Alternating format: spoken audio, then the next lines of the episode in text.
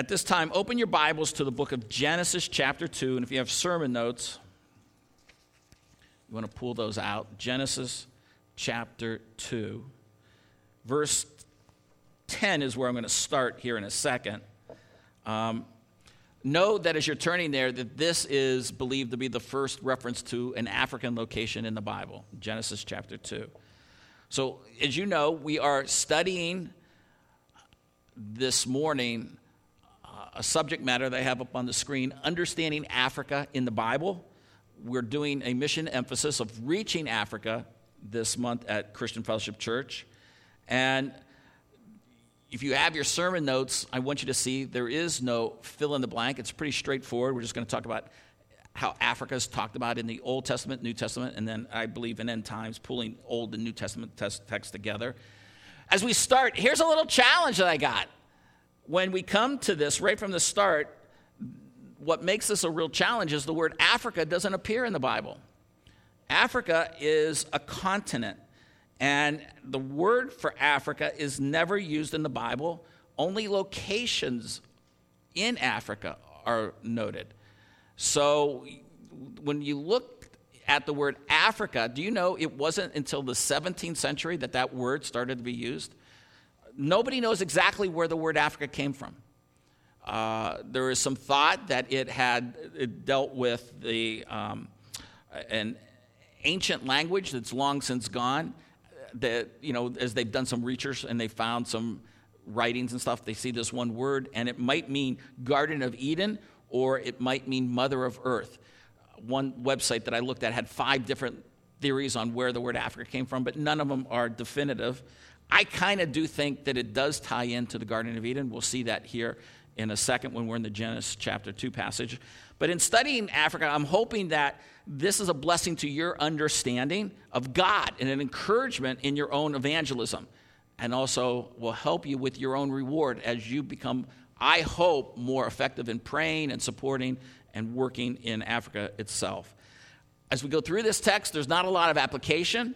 Uh, as we go through various texts, we're going to look at different Bible verses, not a lot, but enough that it's more than normal page turning that we usually do.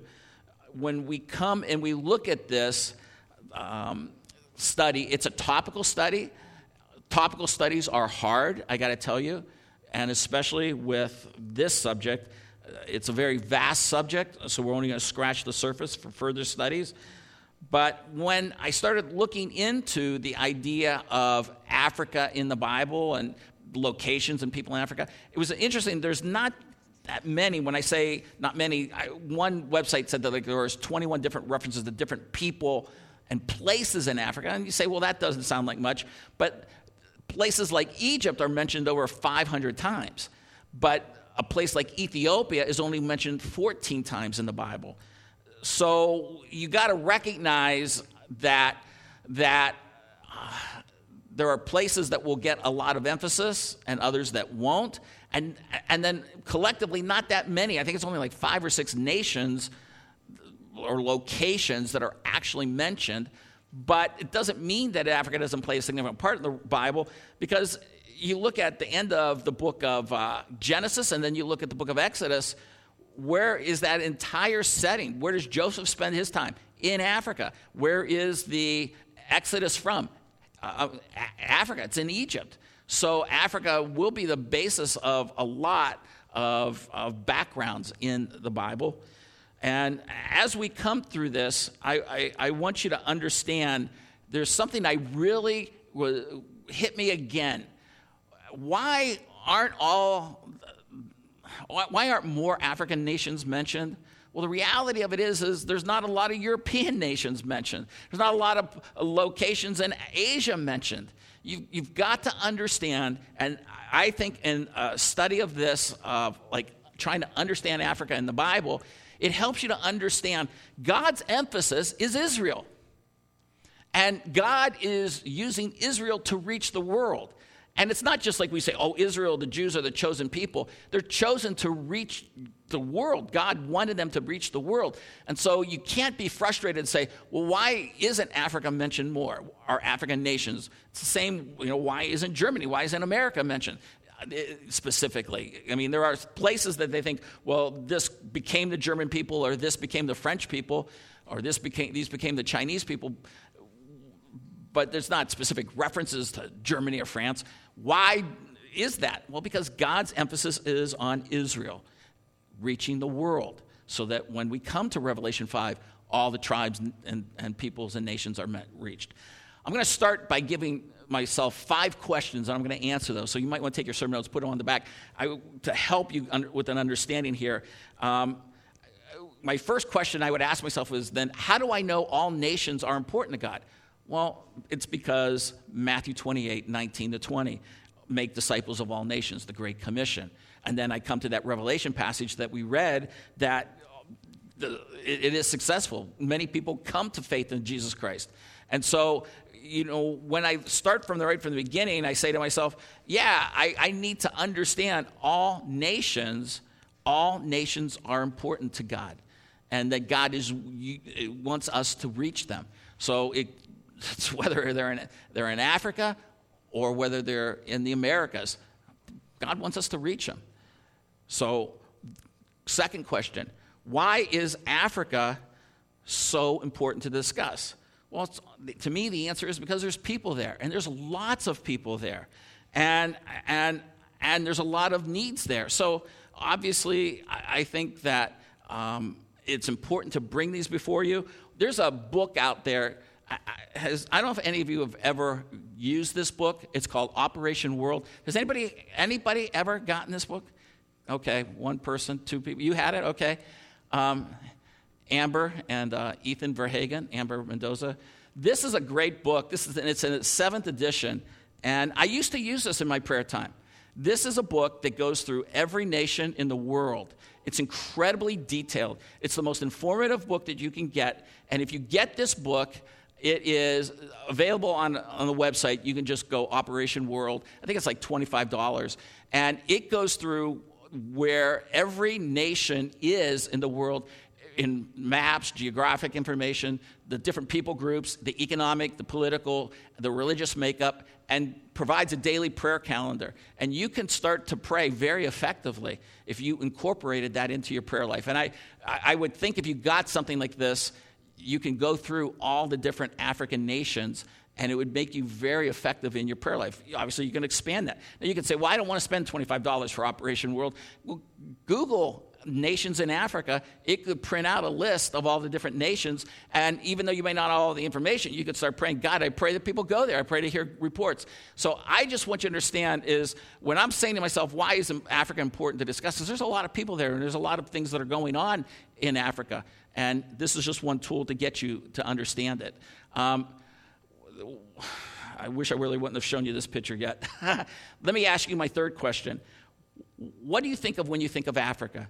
Do you think of lions, giraffes, safaris? Absolutely. And you think of tribal people. But then here's this picture this is Africa. These are four of the most major cities in Africa. Africa is filled with multiple cities that are just booming and modern. And, and, and this next city, Johannesburg, is one of the leading economic centers in the entire world. And I had all these statistics. There's 4.4 million people there. And it is phenomenal how advanced these cities are. Yes, if you go to Africa, you can go on a safari, you can see a lot of tribes. But you've got to understand it would be very short sighted if you just think of Africa as being the outback, all right? And so one commentator said this if you happen to be making a plan, uh, planning a trip to Africa, you better check out the map because some people will say, Well, I'm going to go to Egypt and I'm going to see the pyramids, and then over the weekend I'm going to go down to Kenya and I'm going to do a little safari. Well, that means you're covering more than, get this, 2,000 miles. Nobody would ever say, Well, I'm going to go to San Francisco Monday through Friday, but on the weekend I'm just going to go do a little trip in New Orleans. You know, you just don't do that. You wouldn't go and say, I'm taking a trip to Paris, and then on the weekend, I'm going to spend the time in Tel Aviv and then come back to Paris on Monday. You just don't do that. That is how vast Africa is. So I want us to keep that before us. It is incredibly large as a continent.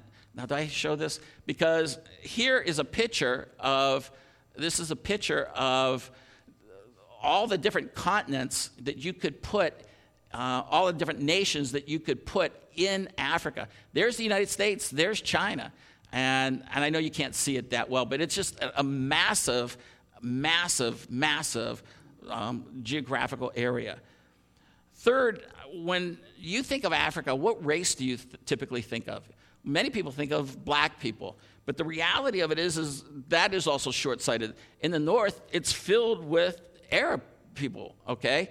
And then obviously in the center, there are a lot of blacks where you have the Sudan, you have Kenya, but down in the, the southern part, you have more whites. Um, there's 1.4 billion people in Africa. There's a great cross section of all the races. Now, when we do come into the we do come into uh, the Bible, we're going to see the name Cush that is uh, sounds exactly like the Hebrew letters Cush, but will often be translated for um, Ethiopia. And over time, initially that Hebrew word did not mean um, black, but it has become associated with the Hebrew word for black because, our black people, because the people from Cush, the people from Ethiopia, were considered black people. Now, what I, I want to point this out is because God does recognize race, even though we do come all from one race, the human race. We recognize that in uh, classification in the world, we talk about Caucasians, we talk about Hispanics, we talk about blacks. And yet, I want us to point out God doesn't shy away from that. Perhaps one of the greatest verses in the Bible is this Can the Ethiopian change his skin or the leopard his spots? Then you also can do good who are accustomed to doing evil. That's Jeremiah 13 23. And it's, God is using the fact that the Ethiopian, who would have been recognized as a black person, couldn't change his skin. Now, he could have used a Caucasian, he could have used a different skin color, but God doesn't shy away from that. God uses that to bring about this great message of salvation. This is a great verse that you should all, all have down sometimes if you're witnessing, because you could come to somebody where they're, they're Caucasian or they're, they're brown skin, black skin, whatever, you know, yellow skin, and you can say, You can't change your skin color, nor can you change your heart because only God can through the gospel of Jesus Christ. And I think this is a great verse for us to always remember. So we remember that there's all kind of races in Africa. And then fifth, I want to say um, what are some key facts that we need to recognize geographically and population wise when we talk about Africa? Well, I've already alluded to the fact there's close to 1.4 billion people in Africa. Nigeria uh, and Ethiopia are the largest countries. Kenya's the third. Nigeria has 183 million people. They expect Africa to continue to grow exponentially more than any other continent. They expect it to be almost 2.5 billion, if I got the right number, let me see, um, 2.4 billion by 2050, and maybe even begin to start doubling. And so, very important that we understand with that type of population growth how important it is that Africa is reached with the gospel. So, with that understanding, let's go and start to look at Africa in the Bible. First of all, we're just going to do Genesis. Uh, we're going to look at it in the Old Testament. So, Genesis chapter 2 is we're going to start. And as we go through this, what I'm trying to do is just try to give you an overview of how important Africa played in the Bible, starting first with the Old Testament. And here in Genesis chapter 2, we get this reference of this description of how the Garden of Eden looked as, you know, Genesis chapter 1 gives you the big picture of the six days of creation, so literal six days of creation. And as you roll into chapter 2, I believe this is like a narrow view, and God is just giving us some information, and we see this. Now a river flowed out of Eden to water the garden, and from there it divided and became four rivers. And so you go through those four rivers and you come down to verse 13 and it says the name of the second river is Gihon. It flows around the whole land of Cush. Now I didn't put a, picture of it, but that I believe is the land that is referenced in the Bible is called Ethiopia. But you say Garden of Eden, how is that it's closely associated? I believe that Africa was part of the super, uh, supercontinent called Pangea. And, and when we have the flood, that all breaks up. And what Moses is doing, he's writing years later. I, I, believe he's telling us that this river was when Pangea was all together, was, was able to go from the Garden of Eden to the location of, of where Cush was. And so to me, it just tells me that they, they were closely associated when all the continents were together. And so I just think how fascinating that Cush, Africa, was close, so close to the Garden of Eden when it was originally located. Now, as we move through, as we move through the Bible, go over to Genesis chapter 10. And here is where it's important for us to all remember how we're all one race, and all of us came from Adam and then through the descendant Noah and his three sons, Shem, Ham, and Japheth. So in Genesis chapter 10, there's this description of where the descendants of Noah went. And you pick up in Genesis chapter 10, verse 1, it says, Now these are the records of the generation of Shem, Ham, and Japheth, the sons of Noah, and the sons were born to them after the flood. So all of us are related. Nobody, you know, we're always sometimes under pressure to, you know, different races in the world, but we all came from this family. And it's important for us to acknowledge that what people are doing today, a lot of people are doing DNA testing, and it, I don't know if anyone's done a DNA test where they actually have taken it back to this part, uh, this far, but I can tell you that studies have been done on where the people went in um, the world out of these three sons. And the people from Shem, remember the word Shem is the Hebrew word for name, were, the, were primarily the Jewish people that ended up being the, the, the, the Arabs. And so when you think of like Central Asia, a lot of the people from, are, are from the family of Shem. Japheth people are people who, a lot of them went into Europe. Most of us who are Caucasian are from the descendants of Japheth. Ham will be the Canaanites, but will be the majority of the people who move into Africa. Jump down to verse 6, and it says, The sons of Ham were Cush, Mizraim, Put, and Canaan. Over Cush, you could say Ethiopia. Mizraim is the son, which becomes Egypt. Put is, is Libya. And these are the, those are the three main nations are going to be mentioned. And obviously, the Canaanite, the Canaanites. All right?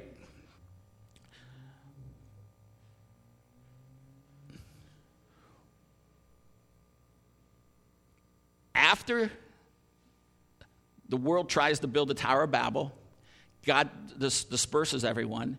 You turn to Genesis chapter 12, and God is going to take one man to reach the world. It's important that we understand why Israel is picked.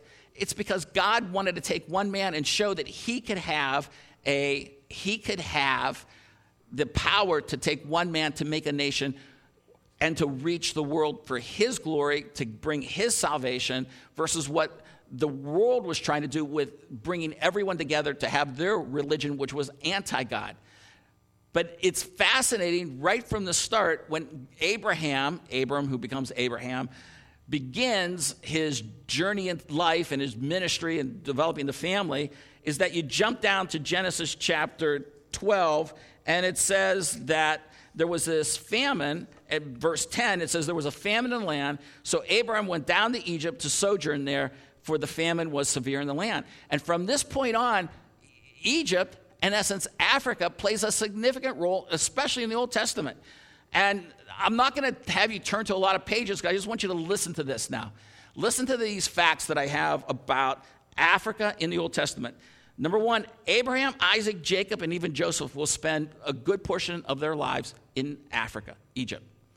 Second, Egypt, it's important for you all to know, becomes the world power when we are studying the book of Revelation and we get to Revelation 17, it talks about the seven kingdoms, seven worlds. The very first world power, the very first world power was Egypt, was an African nation. And, and it is not necessarily sometimes, it is not a poor continent. Sometimes we think about it being um, just filled with tribal people, not very advanced. And, and I don't know why there are still those tribes. It's, one, it's an interesting case study, but the reality of it is, is the church had a major role in Africa at the start. But let me just talk about the fact that it was a world power. And I've been in those pyramids, those are incredibly the, the advanced technology. So, Africa was uh, a place of a super world power. When we come to um, the life of Moses, how many of you ever think about the fact that Moses married a Cushite woman? You can just jot this down no, Numbers chapter 12. Now, whether it's his wife Zipporah, there's a little bit debate, or it's another woman, it's believed that he married a black woman. And so I want you to keep that in the back of your mind. Um, when David writes the 68th Psalm, he, he, a thousand years after Moses, is talking about how Egypt and Ethiopia will worship the Lord, and this will be for all eternity. So that'll play a key role um, in us understanding end times. In the book of Esther, the Persian Empire goes from, from goes all the way from its location oh, gosh, I can't remember where it starts, but it, it, it's, it's noted as ending in Ethiopia. And the fact that it, once again, Ethiopia was part of the world power of, of that day. And uh, as you're going to move through the Old Testament, whether it's Isaiah, Ezekiel, Daniel, um, Zechariah, all will talk about the role of Africa in eternity. I just found that fantastic, and we'll get there when we talk about end times, and we talk about Israel, um, Africa in end times. One commentator also pointed out when you speak about the Queen of Sheba, who plays a key role with Solomon, is that it's believed that she was from Africa. And to me, the bottom line is when I want to look at the role of Africa in the Old Testament, I want to understand it's significant. I didn't want to bog you down, taking you through a whole bunch of different passages so you got confused. But I want you just to recognize Africa played a major role in the Old Testament. In the New Testament, it takes a kind of interesting dynamic. If you'll turn to the Gospel of Mark, t- turn to the Gospel of Mark, you get a lot more individual stories when you come to the New Testament. And I and so Mark chapter 15, what I'm going to do is just take you through some key individuals in the New Testament and I want to point out that they were Africans. And, and here in Mark chapter 15, we're dealing with the crucifixion of Jesus. And in verse 21, it says, they, I believe that's the Romans, they pressed into service a passerby coming from the country, Simon of Cyrene, the father of Alexander Rufus, to bear his cross. It's believed this man goes on to become a believer. Now, Cyrene, where is that? Well, that is modern day Libya. And think about uh, this reality, how many of us would have loved to have been that person? I mean, we think it's absolutely horrific that Jesus has to die on the cross. We all get that. But we love Jesus for what he's done for us. We love the fact that he went and he died to pay the penalty. And if we were standing on that road, maybe our eyes would have been filled with tears. We couldn't believe that this was going on. But who gets picked? An African gets picked a person from Africa gets picked, he's the one that gets to put um, the cross on his shoulders and carry it. And, and obviously then becomes a key player in the early church. So Simon of Cyrene carries the cross of Jesus. We're not going to turn there, but I want to just note that when the day of Pentecost comes, in the nations that are listed of people who are believers or people who are going to be proselytes, many of them are from African nations. What I want you to do, turn over is to Acts chapter 8. Acts chapter 8 is perhaps one of the most um, key evangelistic stories in the New Testament. And it's when Philip reaches an Ethiopian eunuch. Well, where's Ethiopia? Again, it's in Africa. And so, Acts chapter 8, and you have this story about how um, Philip speaks, gets spoken to by an angel. Pick up in verse 26. An angel of the Lord spoke to Philip, saying, Get up and go south to the road that descends from Jerusalem to Gaza. That is a desert road. And he got up and went, and there was an Ethiopian eunuch, a court official of Candace, queen of the Ethiopians, who was in charge of, of all her treasure and had come down to Jerusalem to worship. And the idea is, is this man is reading the book of Isaiah. Where does he get the book of Isaiah? Well, it's believed, again, because of the incredible Old Testament emphasis that, that was there in Egypt. He's got it. He's reading this. And the, the eunuch, we begin in verse 34, says, answered Philip and said, tell, Please tell me, of whom does the prophet say this, of himself or someone else? Then Philip opened his mouth and began from, began, beginning from this scripture, he preached Jesus to him. And after this man becomes a believer, gets baptized, Philip disappears. Great story. I'm going to come back to this. I want you to remember this, this story, because have you ever thought about what in the world was the Ethiopian doing? He, he's there to worship, but I, I, there is speculation, and I'll come back to that. I want you to remember this, okay? So think about that. Then, for now, just go over to Acts chapter 13 when we're starting the first missionary journey. So, right from the start, you've got a key African playing a role in uh, one of the most important evangelistic stories that is used in the Old Testament, because that passage is used for many people learning how to share the gospel, that passage out of Isaiah. When we have the first missionary journey about to start, and the Apostle Paul is getting ready to go, we come to Acts chapter 13, and it says, Now there were at Antioch in the church that were there prophets and teachers, Barnabas and Simeon, who was called Niger, uh, in essence, Nigerian, and Lucius of Cyrene, all right, which we said was part, I believe it's part of Libya. And, and Manaen, who had been brought up with Herod the Tetrarch and Saul. And they were ministering to the Lord and fasting. And, you know, you could easily read through that passage, but did you catch that there were two Africans? They were two African leaders that you have Simeon, who, uh, uh, you, who was called, um, who was called Niger, but, but could have just been called the black man, all right? Because Niger is a more stronger reference to one who is black.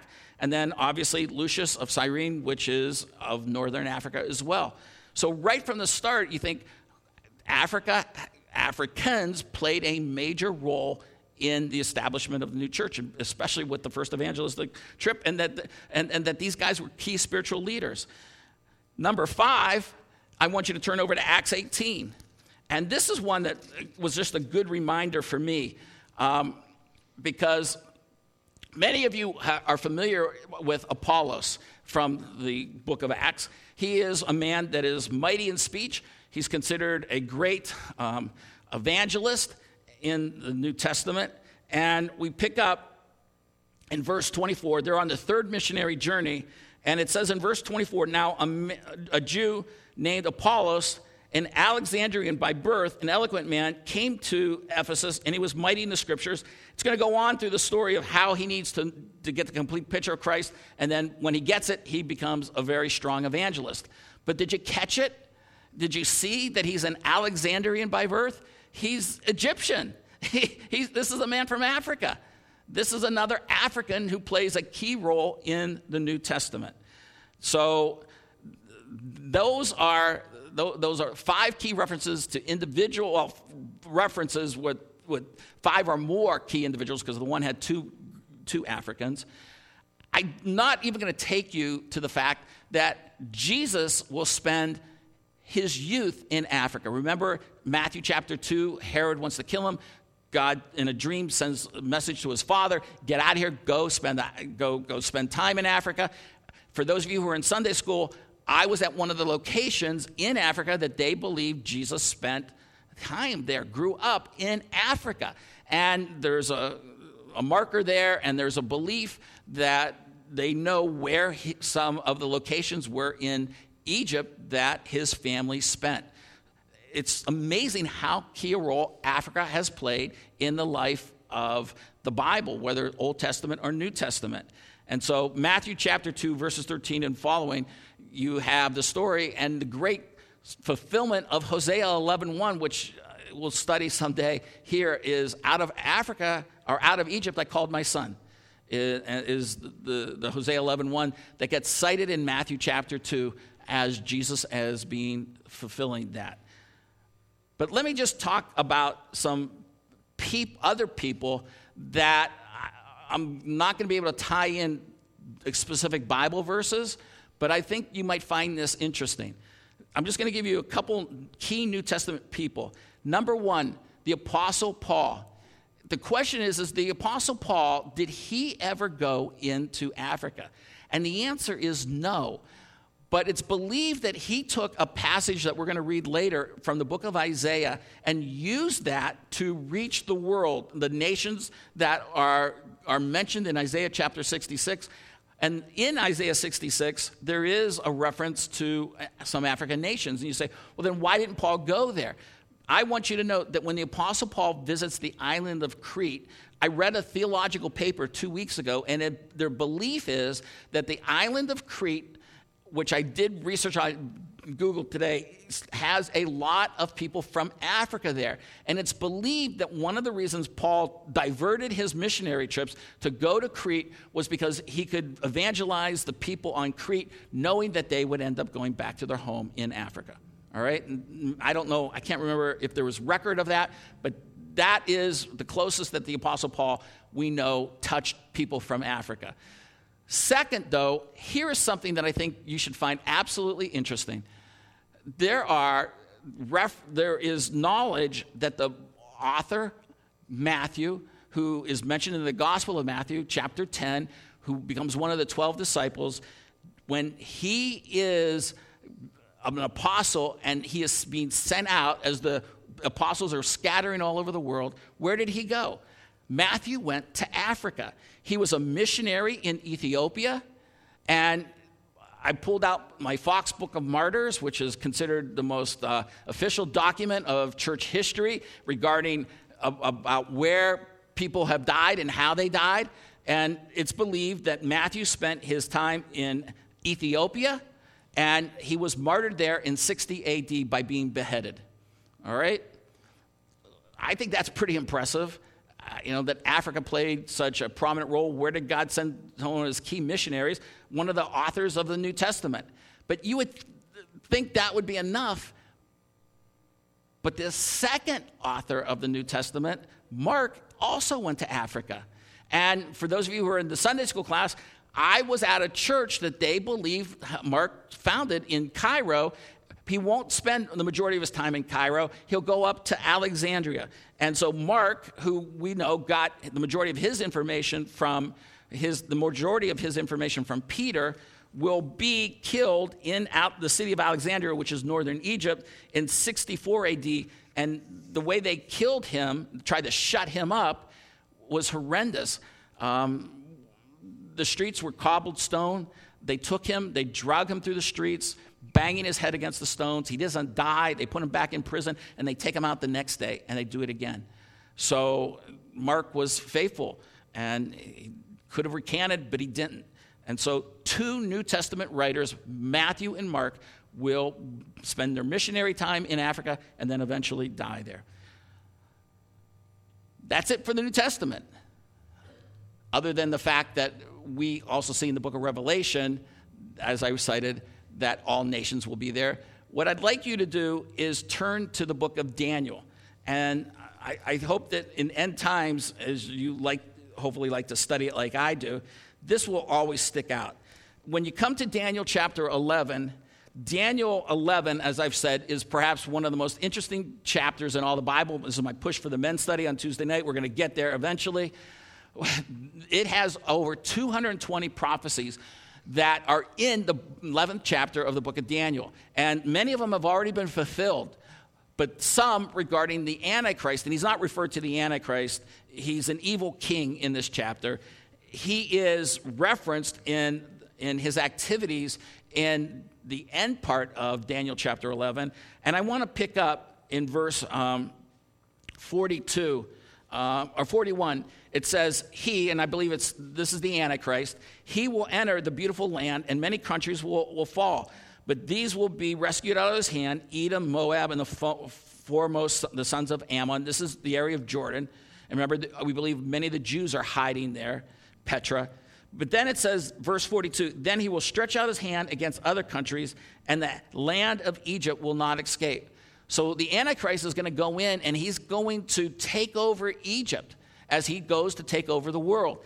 And verse 43 then says, But he will gain control of the hidden treasures of gold and silver and of the other precious things of Egypt, and the Libyans and Ethiopians will follow at his heels.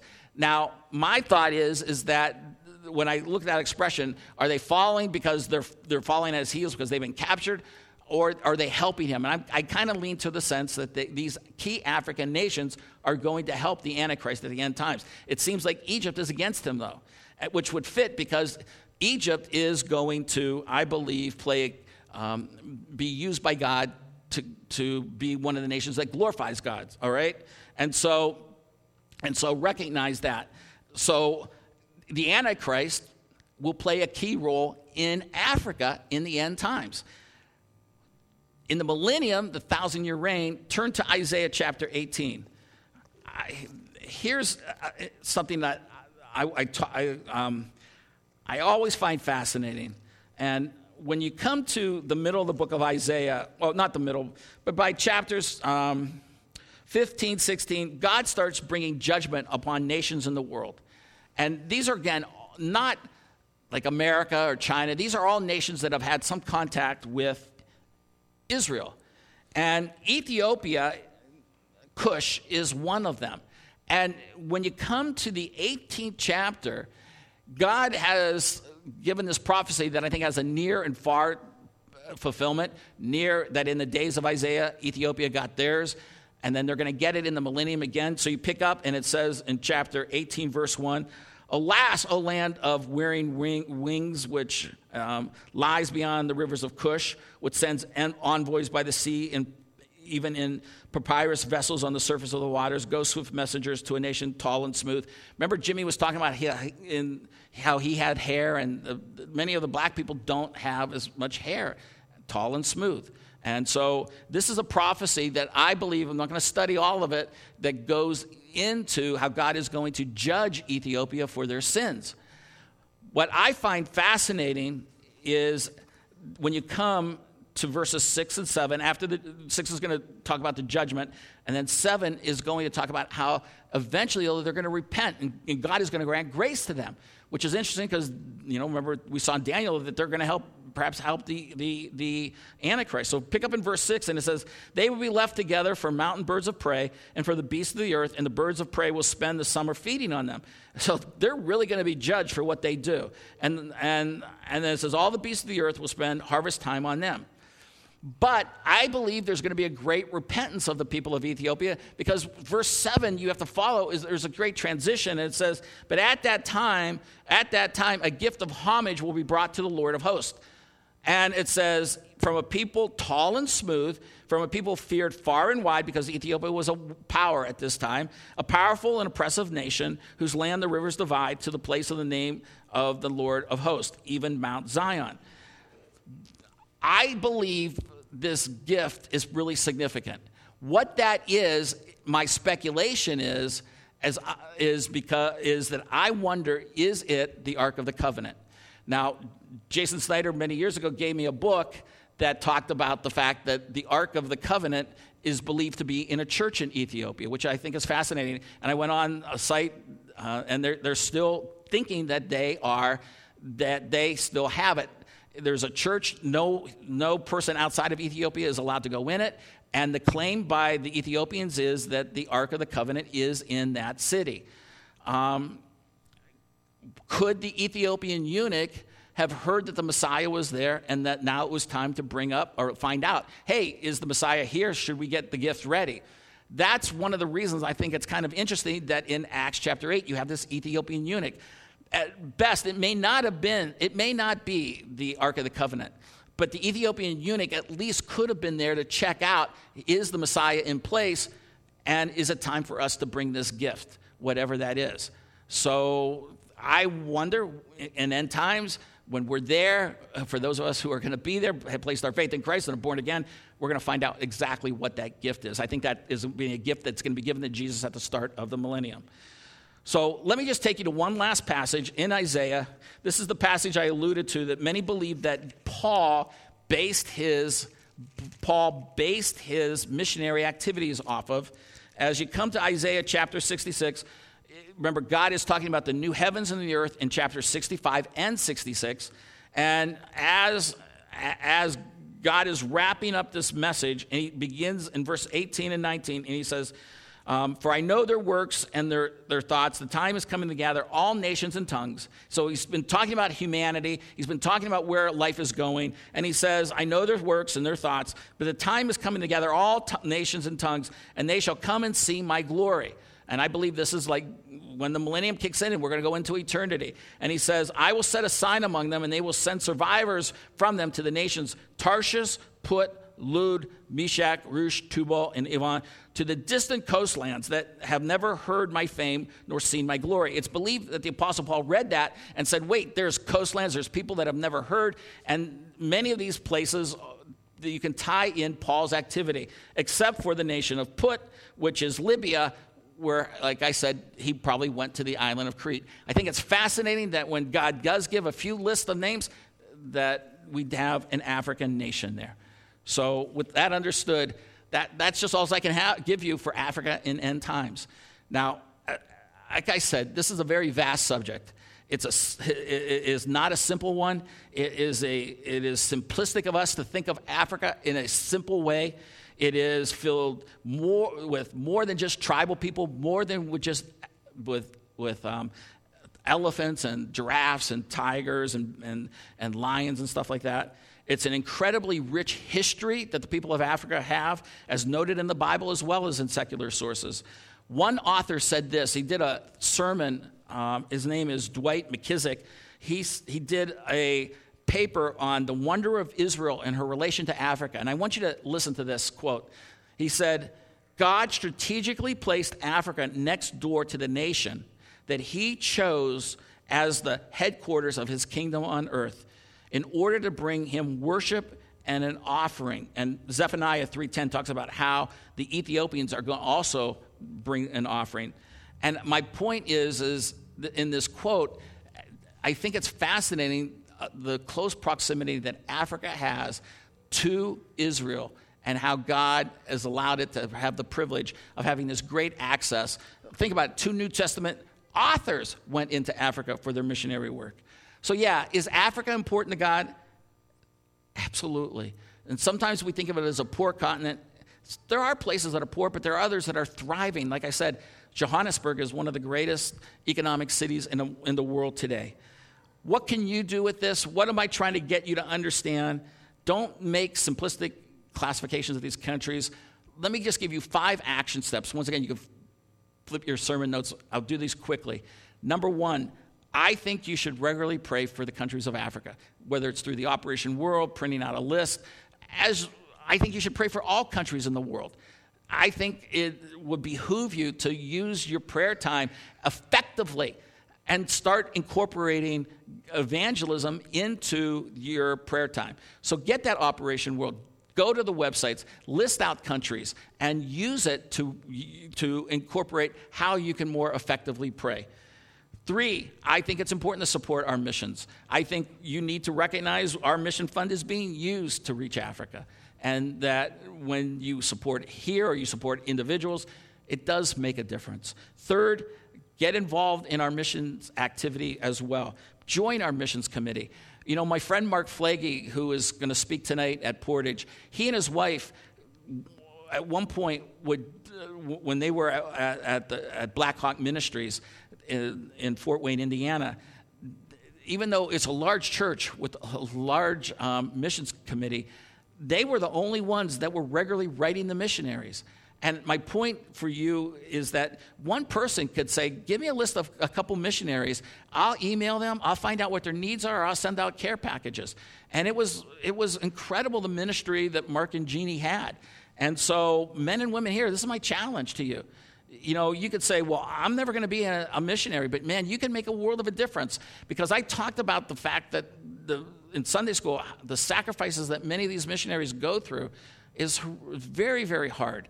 And, and so I'm trying to get you to have as much reward in heaven as possible. You can get involved. And so get involved with our missions committee. You don't have to join the missions committee, would like you to, but you can find out how you can be reaching missionaries. Number four, consider going one day, um, whether it's a short term trip or, or, or a long term trip, that maybe God is calling you to a, a, place in Africa or anywhere around the world.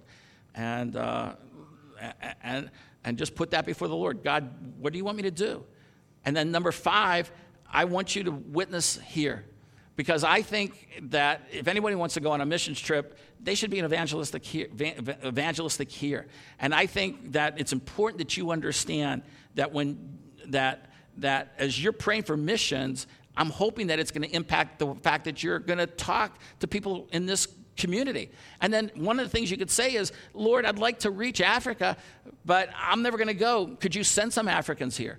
I mean, it's no different than we had a Chinese young man in our home, and our goal was to witness to him so he would go back to China. Well, pray that God would send you to um, maybe a college setting or another setting, maybe a, a worker that comes at your place of employment and he or she is from Africa and you give them the gospel and then they start reaching people back in Africa, wherever they are.